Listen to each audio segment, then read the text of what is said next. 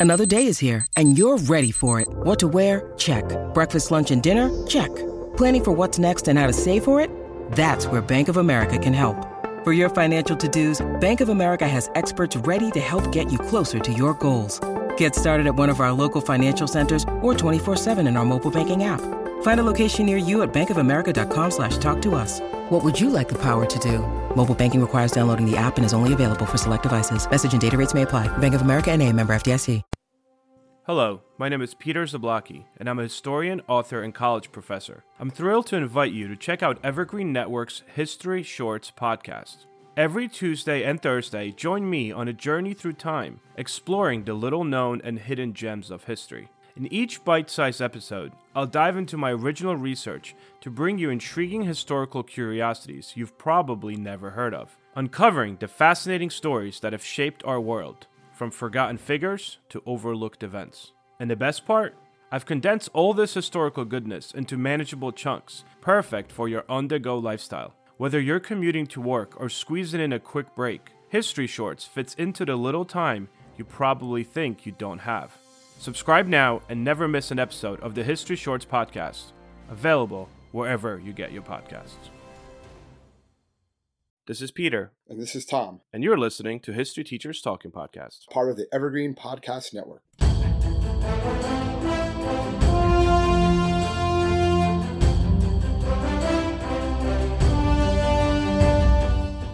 All right, this is Peter Zablocki and Thomas Fresca, and welcome back to our podcast.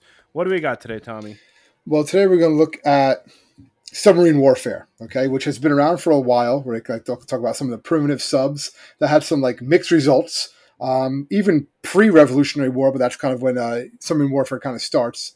The history of it kind of starts um, all the way up until modern era. Right, they really become um, big time in World War One, World War Two. Like the Germans definitely do a lot with the U-boats. Kind of the difference people talk about, I guess, difference between U-boats and submarines, and all the way up to wh- where they are today. This the impact that they have, and it's something that's probably not talked about as much. I would say submarine warfare, um, but it's probably the advancements are huge when you look at it.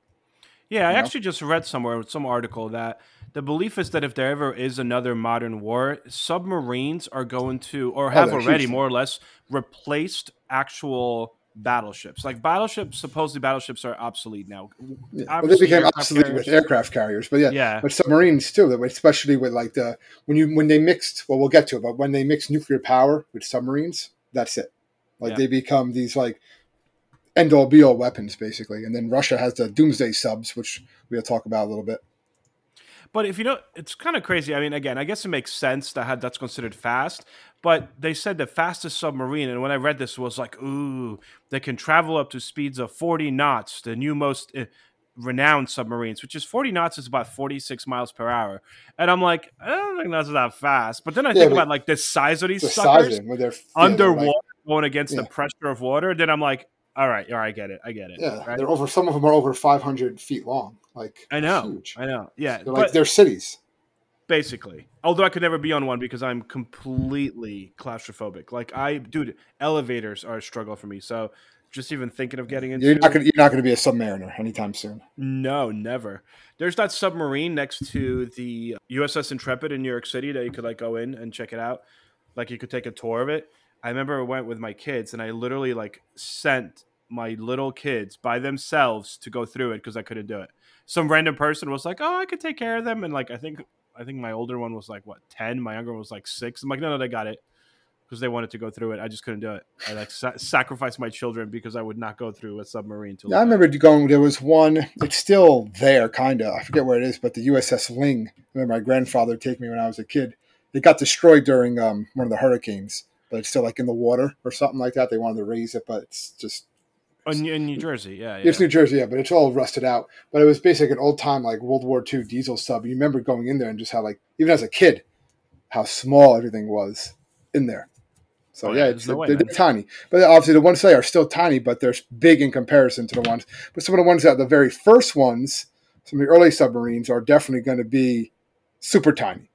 Um, yeah, I mean, I think the first submarine. I mean, before you get into submarines, uh, would you consider the diving bell a submarine? Well, that's what it's getting to. Like, if I found there was some um, submersible. So it's like submersible versus submarine, right? Like the idea of being able to like attack your enemies through like underwater. It's like been around for since like almost warfare, right?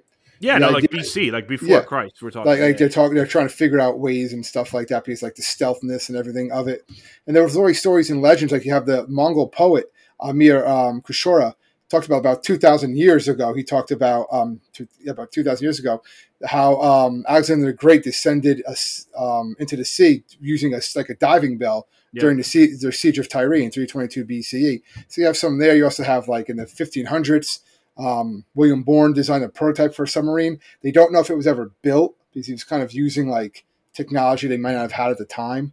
Um, yeah, he so drew it out. I think. Like, yeah, I- they drew it out and he was covered it with leather. They know that during uh, the time of King James in the 16 in 1620, they were actually designed and built some sort of submersible, and they tested it in the River Thames. But it was just they were just too advanced for their time. It were be- beyond the limits. They couldn't find ways of having people under there for long enough, getting a far distance, um, measuring where they're going, telling where they're going, and also providing enough oxygen was a was a problem. Yeah, but I mean, they've been trying to, like you say, been trying to do this for thousands of years. The siege of Syracuse in 415 BC uh, is actually one of the most well documented instances of early submersible vessel, right? Yeah. And that was during the Peloponnesian War. And you have historical accounts that describe divers using these primitive diving bells. And what diving bells are, they're not submarines by any modern sense, right? They're No, they're not. think of like an, yeah like i mean it's in the name diving bell it looks like an enclosed chamber of like a bell big bell and when it's lowered into the ground the air pocket develops at the top and divers would lower the bell into this water trapping the air inside and that allowed them to breathe while submerged and these bells would then be open at the bottom like a bell uh, enabling the, these divers to exit and re-enter at any point. and while submerged they would walk with these bells and undertake tasks such as inspecting the hulls of ships or cutting um, maroon ropes, so on and so forth, or even like affixing devices to enemy vessels. Again, this is 415 BC, like beginning of like trying to figure out how do you go underwater and use uh, some form of a submersible, and that you know, and but the real the real first successful one. And again, when you look at the history of this, this goes on. Many countries try this, but the real successful one actually happens in the U.S. and that's the turtle, right. right? USA baby. Right. yeah, so it's basically yeah, it's called the turtle, and there is some actually historians will argue it was never even built, but it was a small design. It was made of basically just like um, look almost like a remember those old like Barrel. cartoons Wasn't it a like it, it like an old like it like a barrel basically those old cartoons like Bugs Bunny and stuff like that like a barrel, but did have like a diving hatch like. They did have those sorts of things, an airlock. And it was um, supposedly employed or used in 1776 against the HMS Eagle. Um, there's no British records of the attack, but the basic idea was it was more or less what going to hold like a mine in front of it and just kind of like ram it into bore holes into the hull, the hull of an enemy ship. premise here is so this is designed the turtle designed in 1776 again it looks like a big egg right and it's Yeah. designed by american david bushnell and it was only supposed to accommodate one person and the whole point of the matter was is that the united states or the new united states whatever the united states yet we don't have a navy to fight against the british navy. So, so you have to think of some other way. exactly. these so this was like american american ingenuity exactly right? Like how do we fight against the british? So Oh, the idea yeah, was was- like This was guerrilla tactics in, in the water, basically. literally be like a bicycle inside and they would literally turn uh, this propeller by just using sheer human force. And supposedly this turtle was used to attack as you mentioned the hms eagle. But again few stories that vary here. One is that it made it close enough except it like for some reason couldn't actually put that detonation charge on it. And the other one is that the guy that was piloting it his name was ezra lee actually when he was submerged down to get to that british ship again this is 1776 guys uh, they said that he literally got exhausted trying to pedal this thing in the water to make it. So like he never actually really made it close enough And no one to- really knows. but did you see that happen with the people that David Bushnell, uh, Bushnell's supposed like descendant, Jesse Bushnell? They made a replica of the turtle and they called it the acorn. And then what ends up happening is they're trying to prove that you could use that to get near a ship. And it just so happened that Queen Mary was stationed in New York. And these guys literally tried to get close to it using its replica. And they almost made it by like a police uh, patrol boat stopped them and they're like what the heck you guys doing? And they're like oh we're just trying to test history see if this was actually possible which is kind of crazy that you know they did build it and it did float. There's writings from thomas jefferson ben franklin even george washington saying like this thing was you know an effort of genius at the very least. I think that's what washington called it effort of genius. There's just too many other factors that are going in place. Plus what they realized too is they said about about 36 40 minutes of air trapped in there right? Yeah but when you're like exerting so much energy it's basically it's like a bike to like propel the you're using more oxygen. Yeah so that, that was another kind of like unforeseen issue probably that could have uh, hampered the turtles effects. But like for american history it's talked about as one of Yeah. the first successful attacks or at least the first time the submarine was used in wartime yeah at least in with with with, in, with america yeah The next one that I, I saw that like history of submarines before we get into actual warfare with them is the Nautilus, uh, which was designed by a very known American inventor named Robert Fulton. It was really big into uh, Robert Fulton steamboat, all that stuff, right? But in 1800, he uh, got the French Navy to invest money in his newest design of the Nautilus. And this was the first ever dual, dual propulsion of a submarine model, which is what they all are now. Dual propulsion means that there's something that propels it forward underwater and there's something that propels it forward above water. Yeah. And what he designed, the above water, it actually had a sail. So it was, if you look at images of this, it's like a mini submarine that is a sailboat basically when it's above water. yeah and they're the ones And- that kind of look like submarines now like that longer cylinder shape Yep. Like they, they, they kind of abandoned that acorn turtle shape from the previous one Yeah, you know, this is like supposed to me- uh, meant to be like cutting through water. streamline yeah Yep. Uh, so that was you know that was supposed to be like the first like modern design again modern by 1800 standards but apparently event, like the french gave up on the experiment and fulton kind of just gave up on the idea as well and went to do and work Other things, yeah. yeah and many different countries tried really going back and forth Oh yeah, Russia's doing stuff right. Um, various experiments with um, ones in South America. You have ones going on again. The French built another one, 1863. They're trying to.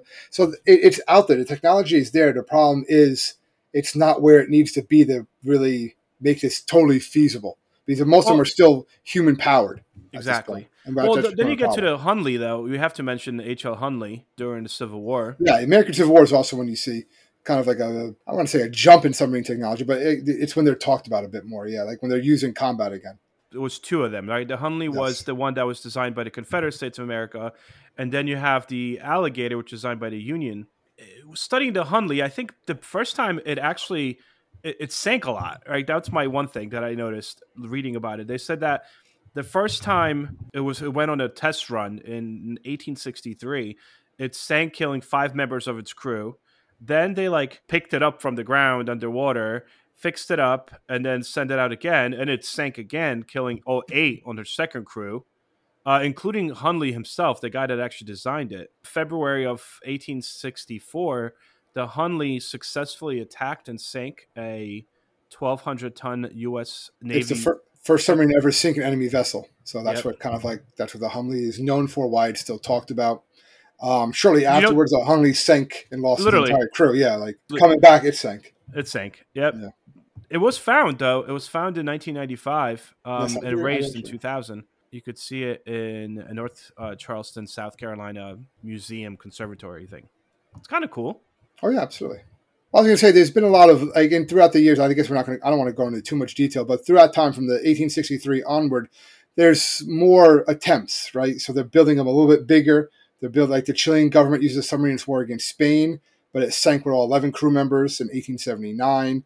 You have a few, a few other ones coming, uh, being built by the Swedish. Believe it or not, they're building some. They're actually the first ones to use the twin motors and the first one to be the arming them with torpedoes uh, are the French, the uh, Nordenfelt 1, 2, and 3 from the Swedish. So there's improvements. But I'd say one of the bigger improvements comes in the 1880s when you have electric battery technology Polish come, it comes to the uh, to the forefront where they can use it as propulsion system for when it goes underwater. So they're going to use diesel fuel and diesel engines when they're above water to charge the batteries, and then they'll use the batteries under the water. It's this diesel electric is still actually common in a lot of submarine designs today. It's countries that don't have nuclear power, they use this combination of diesel and electric power. Yeah, so the one that really propels us forward. Well, there's a Polish guy that his name is Stefan Drzewiecki.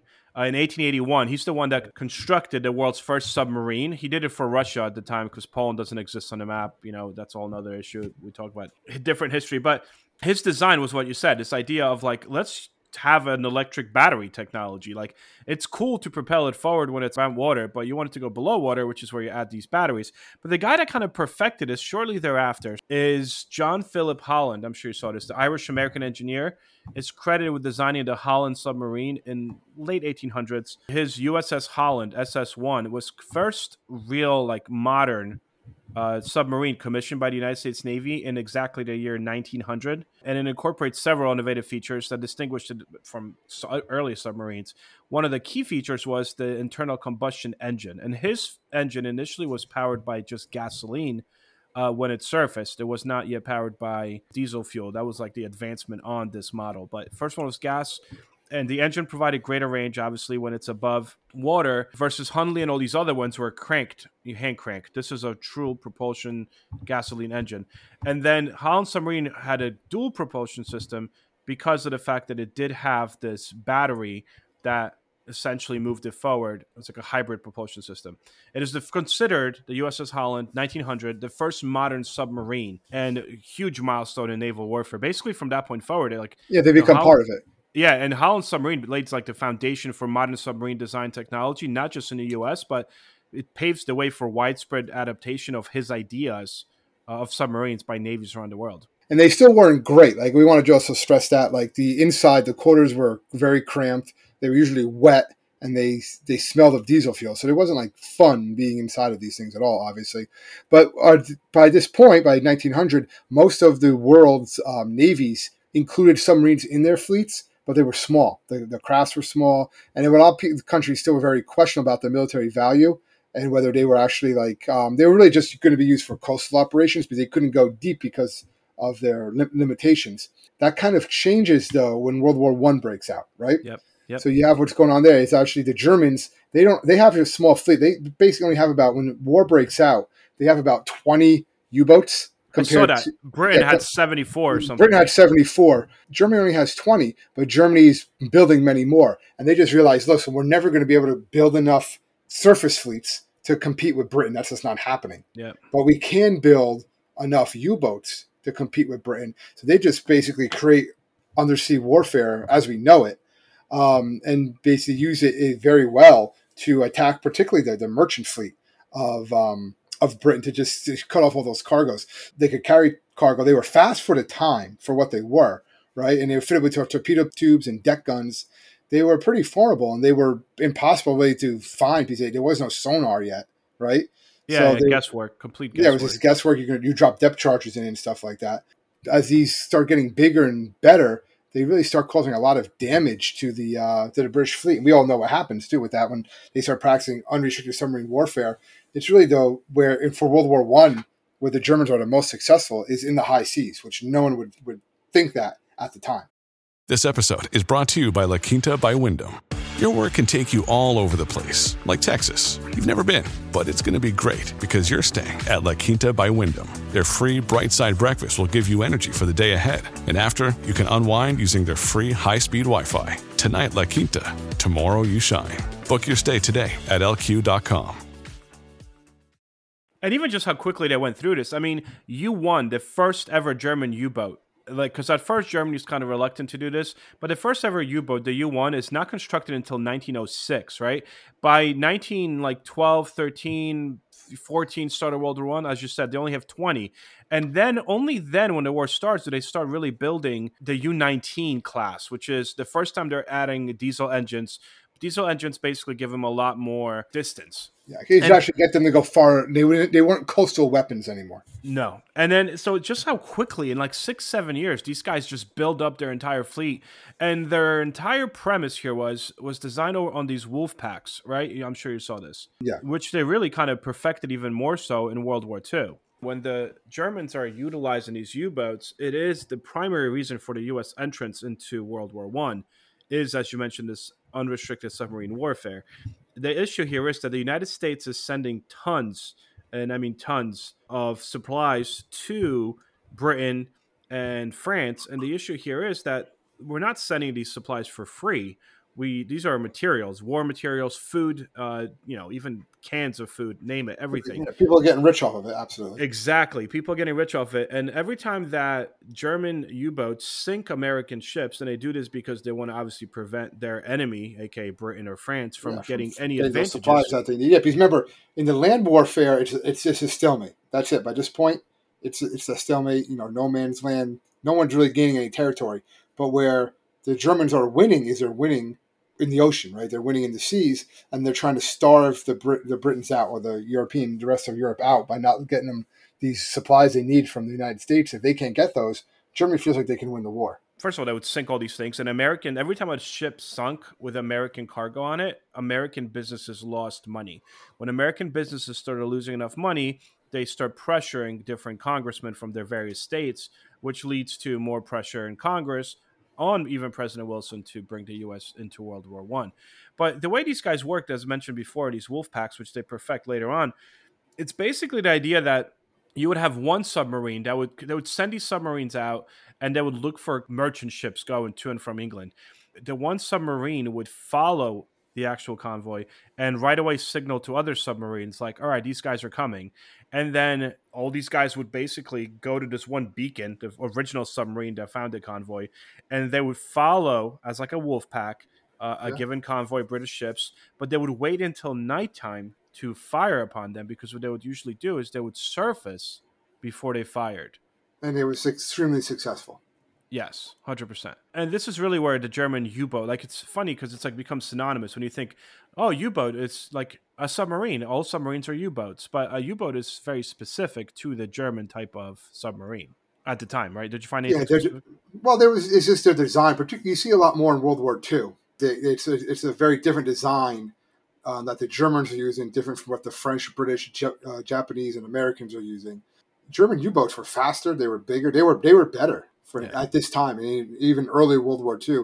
They were better. The difference was is this particularly when America gets involved in the war, we could just make so many more of them, and the tr- and our um, crews were much highly much more trained Trained. than anything trained, that yeah. the that the uh, Germans were able to do at that time. Did you notice Wait. that in between when I was looking at like the interwar period is also when you have different testing of various U-boats. They're like, oh, let's make a U-boat that could carry an airplane, which the Japanese try to do, right? During World War II. They wanted to create like aircraft carrying U-boat. Airplanes, yeah, that would carry about not a lot, maybe only a couple planes, three, Yep. four planes at the most. But the idea, especially towards the end of the war, they would use those to. Um, they actually did build them. They would drop yeah. um, radioactive, not not nuclear bombs, but radioactive dirty bombs, basically, on the United States. If you go back and listen to some of our um, Hitler episodes, they we that that the idea is one conspiracy is that Hitler escaped to Germany in one of those, flew that plane to Argentina, and that's where he lived out his days. So, Yeah, so- they, they, so- they were built. They were built. Yep. No, yeah, you could see pictures of them. They're pretty cool. Um, all right, so let's get into World War II, which is really, I feel like, the shining moment of Well, submarines. yeah. Submarine warfare I, I, with this type, right? With wolf packs. Basically, you had the Battle of the Atlantic, which was Yep. going on, which always had the German submarines were fighting up against the Allied convoys, and it was part of the war that was really kind of a continuation of World War One in a lot of ways. A lot of the British submarines, in particular, um, in the Mediterranean, Norway, were fighting against like the. Um, that's where they were fighting against the Axis warships. Um, Hitler ordered submarines to do whatever they want. It was unrestricted submarine warfare, so they attacked in those wolf packs. Extremely successful until the Allies came up with the idea of the convoy system themselves, which the escorts and sonar obviously was able to make U-boat losses unacceptable. But um, And but I saw the German U-boats were some of the first ones to actually develop advanced um, sonar. yeah, Mhm. All right, well, they said Type uh, Seven and Type like Nine U-boats were amongst the most prolific submarines of the entire war. Those are the German ones, and they were equipped with the, not only just super tuned diesel electric propulsion systems, way more advanced torpedo armaments than anything that was made by the British or Americans, and they had these upgraded sonar systems that they were able to detect enemies you know various targets all over the place. You have these also extended patrols because you had a development of larger submarines during World War II. So uh, much larger submarines meant increased fuel capacity. So now you have fuel capacity and provisions that allow for extended patrols. So some of these U-boats would literally just like they would operate really really far from their home bases, right? They would just well, you'd go out for they would go out for months, just months kind of go chill, time, yeah. right? and just yeah, and just prey on merchant shipping. That's basically what the Americans did too when it came to the Japanese. So the, in the Atlantic, the merchant fleets were able to like with the convoy system, depth charges, sonar, were able to fight back, right? Mostly because the Germans couldn't keep the numbers up. In the Pacific, the situation was definitely reversed because the U.S. submarines were hunting the Japanese constantly. And by the time the war was over, the U.S. submarines destroyed over half of all Japanese merchant ships, about over five million tons of shipping, is what was going on. So it was they were very successful. Basically just like unrestricted submarine warfare and starving out Japan. All the things we didn't like that the Germans were doing in World War One and then later on in World War Two, we were doing against Japan just times ten. You know, towards the end of the war we should also mention like what a convoy is. I mean, the idea here is that merchant the key is to bring merchant ships to travel across the Atlantic, right? You want to bring in goods, weapons, uh, supplies, whatever you need. And initially in World War One, they would try to send these merchant ships out by themselves. Sometimes they would arm merchant ships by placing guns on them. Even the famed Lusitania was actually carrying a lot of weapons in its hull, right when it was sunk. Uh, so the idea of convoys consisted of dozens, if sometimes even hundreds of merchant ships, but they were all escorted by smaller number of naval vessels for protection. So you would have these escort ships that provided this protection to the convoy by like patrolling the perimeter, and these were armed with depth charges and so on and so forth.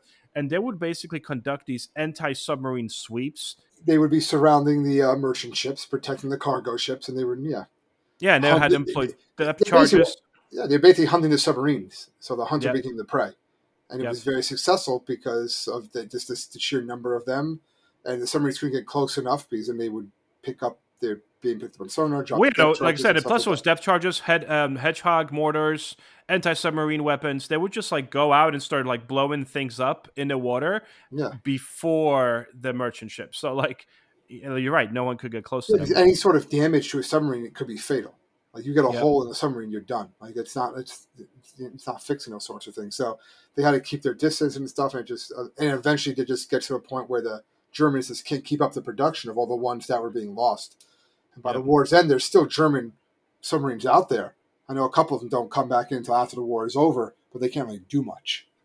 I have a cool story too. I'm not sure if you saw this. That the British submarine HMS Venture and the German submarine U eight six four uh, that was the only time two submarines fought against each other, right? And sank uh, one submarine, sank yeah. another one. Yeah. So in February 1945, World War II is almost done, more or less, right? The British Royal Navy HMS Venture was in patrol in the North Sea off the coast of Norway, and a German submarine U 864 was en route to Japan. This was actually really important because Japan is still, again, world's not over. It's going to be over for Germany in uh, like three months, but for Japan, you know, six months maybe or so. So this particular German U-boat is carrying to Japan advanced military technology and experts, and this included really Messerschmitt engineers and crucial materials for the development of jet engines and rockets. So this was a a U-boat that literally had rocket and jet engine specialists on it specialists, not one, like specialists on it, trying to help Japan. And on February 9th of 1945, the HMS Venture detects this U 864 on sonar and pursues the enemy submarine. You know, there's risks to it, obviously, but they're like, we're going to do this. So the two submarines engage in this tense underwater cat and mouse chase, both attempting to outmaneuver and evade one another. And you see this in movies, Hollywood movies, of like you know u-boats and submarines going against each other but this actually is the only time that you have an actual battle between two submarines, submarines. ever literally the only one. So the british one winds up tracking the u-864's movements relying solely on sonar readings and just calculations to predict where it's going to be its course and position based on what they knew. And after several hours of pursuit, pursuit the british positioned the hms venture for this calculated attack. They figured out where the German U boat's going to be, and they got ahead of it. So, anyway, here we are. The German U boat's coming, and the British sends out four torpedoes. They just spread them out and fire four torpedoes, and they homed in on the U 864, striking and sinking a German submarine with a direct hit. And it was the first and only recorded instance of one submarine sinking another underwater in combat. But more important, this was a significant blow to the Nazi effort as well as the Japanese effort because of all the valuable technology, materials, and personnel that was bound for Japan on this particular U boat. Like the British guy didn't have to follow it, you know, and he's like, ah, let me just see what I could do. The wreck of this U 864 was discovered in 2003 off the coast of Norway, and it totally confirms the historical account of like how it was sunk, where the torpedoes hit. Kind of crazy. Cool story though. Oh yeah, absolutely. Right. Like, it's just one of those things that like goes down in history that probably doesn't get talked about, but it's still important, particularly when we talk about like naval history. Um, so yeah, just to continue, Post-war, I guess, right? Yeah, Yeah. post-war. post-war, you saw how successful, obviously, um, they were. And in the post-war world, submarines, both sides are still upping submarines. We're not going to get too much into it, but basically, like we said, nuclear power really changes a lot of this. They were used to a certain bit in Korean War, the Indio-Pakistan War of um, 1971. The Falklands War actually has a um, distinction because it's the um, only time in history where a submarine sinks a battleship. The HMS Conqueror is Hmm. the only nuclear powered submarine to have engaged an enemy ship with torpedoes. It sank the uh, cruiser General Belgrano during the 1982 Falklands War. So that's the first time that ever happens. You could check Uh, back in our podcast Talks the about Falkland the Wars. Falklands War, which was really kind of just one sided back and forth. What happens at this point, too, is when this larger submarines are getting much bigger and they can go underwater a lot longer. And their larger sizes allows them to basically become underwater missile launching platforms. And that's that's when they become a game changer, where they can actually launch missiles, eventually Nuclear nuclear missiles. nuclear missiles from under the water, which is just a game changer because now it's it's undetectable, right? Yep. So it's this, and I believe the United States has the most nuclear subs, right? Or am I wrong with that? I don't remember. No, the nuclear. Well, I mean, obviously, U.S. and Soviet Union, but New, United States, I think, surpassed Soviet Union post Cold War at this Post point. War. So really, the two main submarine countries right now are not to say that other countries don't have submarines; then most of them do. But the two main producers of submarines, I should say, are the United States and uh, and Soviet Union. So yeah, I don't I don't know how, how close it is, but um, just because I I was reading quite a bit, like the United States keeps on building bigger ones. The biggest ones we ever built were the Ohio class submarines at about 506 feet. They were the largest ones the U.S. ever built. The Soviets actually built something that NATO called the Typhoon class submarine. Um, none of them are in use today. They completed six of them, um, and uh, they're all retired by 2020, if not sooner. And they were actually 574 feet long. They could hold 160 people.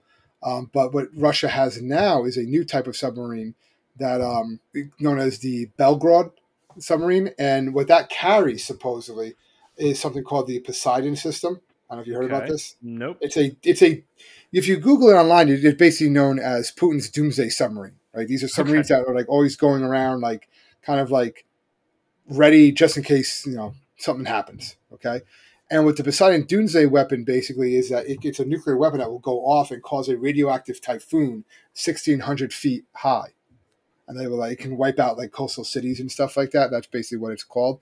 And it became a big deal in 2022 because apparently it became um, it was uh, missing for a while. So there was a lot of talk Right. about like what happened to it. But then it was detected in uh, January of 2023 in the Arctic. So that's what it is right now. It's like a kind of this cat and mouse game where the Americans and the Russians, or it was Soviets now, the Russians are always like trying to find where your subs are and then tail them for a little bit. And you always try to find them and stuff like that because they're just so, you need to know where your enemy subs are because if there is going to be like a conflict, those subs can just launch those missiles from anywhere and then hit any cities. So they're always trying to find out where each others are. And that's where it becomes um, apparently the U.S. Seawolf is the most dangerous submarine from what I was able to see Okay. simply simply because they are the quietest, the Seawolf class. So they are. This was produced in 2024 when they talked about this. Basically, the U.S. said we have to make sure we have not just a edge over the Soviets, but a huge technological edge over them when it comes to this. And it's incredibly quiet. Like you can. That's the whole key. Underwater, like to Yeah. they say That's advanced stealth. stealth technology is Yeah. literally minimize any acoustic signature whatsoever. because that's what they're doing. If you ever watch the submarine movies too, they're always trying to listen for any sort of like pings from from sonar, but also like noises. And they're going to run into other things too. There's remember there's whales out there. There's going to be other sounds out there, other commercial boats and stuff like that. But apparently the um, the Seawolf class is almost silent, and that's, That's just what crazy. it's being like, what is known, and it can cruise at about 20 knots. That's like, um, but it's, it's they said it's virtually impossible to locate while it's moving because it's just going too fast, too quiet. You're just not going to. be also, I mean, the sheer fact that they have self-sustaining power sources in nuclear reactors right Yeah, the only reason board. they the only reason they come up is for food and morale because people at some point get kind of like you know being stuck in this unpressurized tube underwater. And there's been a lot of accidents. I don't want to gloss over this. Particularly in 1968, there were several submarine accidents on both sides the Kursk, I think, is the most famous one for the Soviets. But there's been a whole bunch of um, submarines that just sink, you know, explosions that take place and stuff like that as this technology was being perfected. You don't really see too much of them now, but nuts. Well, I mean, I, I, don't, I don't really have much else on submarines. I mean, there was a lot. We kind of skipped a lot too. Obviously, we, we, tend we to skipped a lot too, but it's one of but, those things where like it's it, it, changed warfare, particularly when during the Cold War, the submarines were like major factors. Like we can't emphasize that enough. They wouldn't still be around if they weren't effective, but they became like a whole different weapon in itself when they have those um, under underwater launching missiles, the, the Poseidon missiles and stuff like that. Yeah. And uh, we kind of failed also in World War II. You have a lot of those mini subs, like midget submarines, and oh, that's what the, they were trying to break into Pearl Harbor. Remember? Yep, uh, like Found Pearl it Harbor. Yep, and then also the Italians used a lot of them, the mini subs, uh, during World War II. And today's submarines, there's also research submarines, uh, specialized yeah, yeah. submarines. We, we were just talking about military ones. There's research submarines that actually went down all the way into the Marianas Trench, I believe, right? Yep. And they found a plastic bag down there. so again, submarines are used not just by warfare, but also you know other research facilities as well. And there are some fun facts. I mean, against um, about them. I mean, I started looking up, and some of the stuff that was considered that were considered facts, they were just facts. You know what I mean? Like, like, like once I saw is all new submarines have a dining facility on board because it's essential for maintaining crew morale and well being while at sea. Yeah, because they want to keep them able like be as long as possible. So you either have those sorts of yeah amenities yeah. in there. Yeah, so there's like a mess hall and there's like a TV there, and like you could watch DVDs like you're underwater. Yeah, I don't think they're getting Wi-Fi down there. Yeah, but also the submarine crews apparently undergo intensive training and certification just to be able to like be down there because there's such complex vessels now. They have these like crazy simulated emergency drills that can make it seem like they're about to drown, and like they freak these people out to see how they handle the situation it's got to be a special breed of person that, that want to want to do that. Yeah, no, no way. Can do that, but also would want to. You know, like right. be in a pressurized tube, thousands of feet under the water, like looking for the enemy in another pressurized tube. You know, nuts, nuts.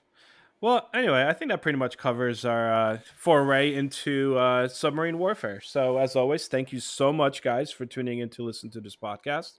We totally appreciate it. If you need to find us, you can find us at www.historyteacherstalkingpodcast.com. Make sure you guys leave a review wherever you listen to this podcast if you like us. Tell your friends. We're always around. And make sure you email us and reach out to us on social media. See you guys next week. Stay safe, everybody.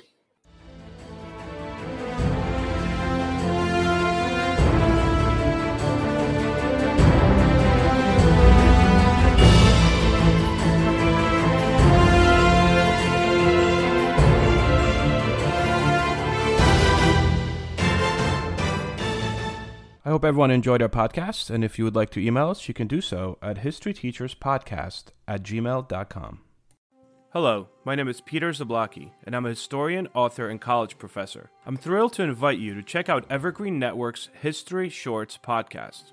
Every Tuesday and Thursday, join me on a journey through time, exploring the little known and hidden gems of history. In each bite sized episode, I'll dive into my original research to bring you intriguing historical curiosities you've probably never heard of, uncovering the fascinating stories that have shaped our world, from forgotten figures to overlooked events. And the best part? I've condensed all this historical goodness into manageable chunks, perfect for your on the go lifestyle. Whether you're commuting to work or squeezing in a quick break, History Shorts fits into the little time you probably think you don't have. Subscribe now and never miss an episode of the History Shorts podcast, available wherever you get your podcasts.